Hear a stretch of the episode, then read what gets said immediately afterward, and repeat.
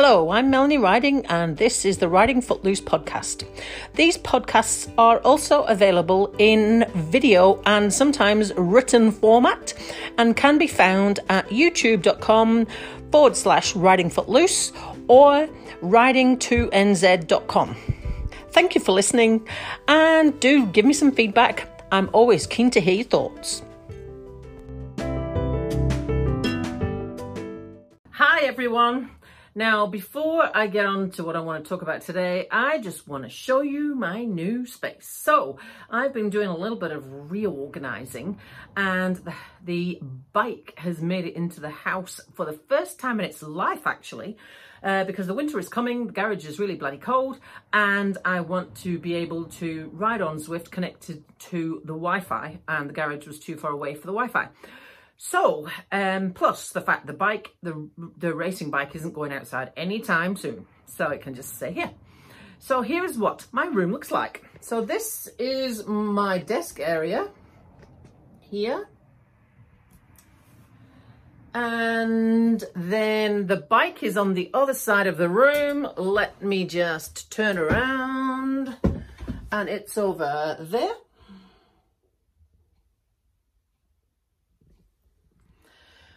And there we go.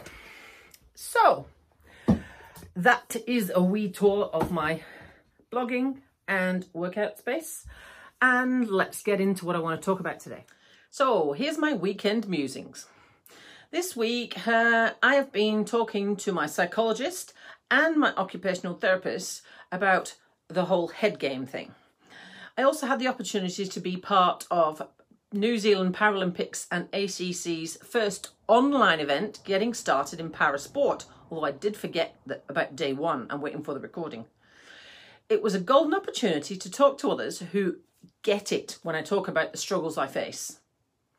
I realised, having listened to what these people were saying, that this type of community is vital for me. But here in Southland, there just isn't those opportunities, unfortunately. I'm going to have to contact some people and figure out how I can make that happen for myself. I would love the chance, aside from what I already do, to be part of a group where I'm not unique, where everyone has a similar challenge and therefore it's not made into a big issue. They really bigged this aspect of the para community up when I was listening to the Parasport event online. I hope they run another one. It was excellent. Another huge takeaway I got from it was one para athlete said that the sport she now does post injury is different to what she was involved in before. And she thought this was a, uh, an integral part of her success because she couldn't physically compare the now to the then at all. Now that really got me thinking and made me realize it's actually one of my major failures right now. I have busied myself setting about how to get my life back, but in reality, it will never be the same. My new life is different, so I need to stop the comparison before the injury with now because I'm simply opening that raw wound every time I do it. Then we got on talking about work. If and if I was able to return to work as it as it used to be. The amount of adaptations that I would need were massive, way more than I even expected myself. So, what I need to realize now is that I can't do what I did before. It's not like I'm mending a broken leg. Things are different, catastrophically different. That's what I need to remember.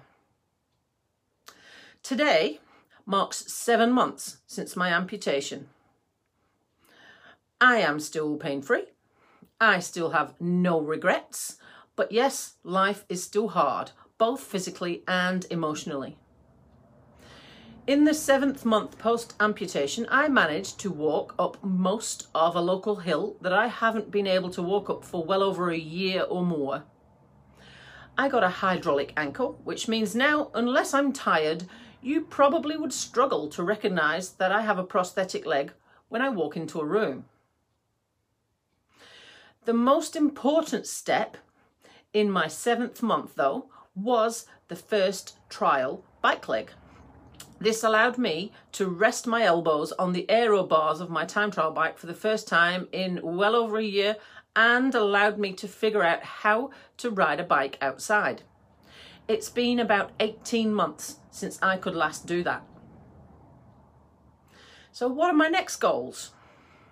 Well, to build up my cycling outside so that I can ride outside for 60 minutes and to get to the top of Forest Hill. Can I do that before the 8th of June 2021? Well, we'll just have to wait and see.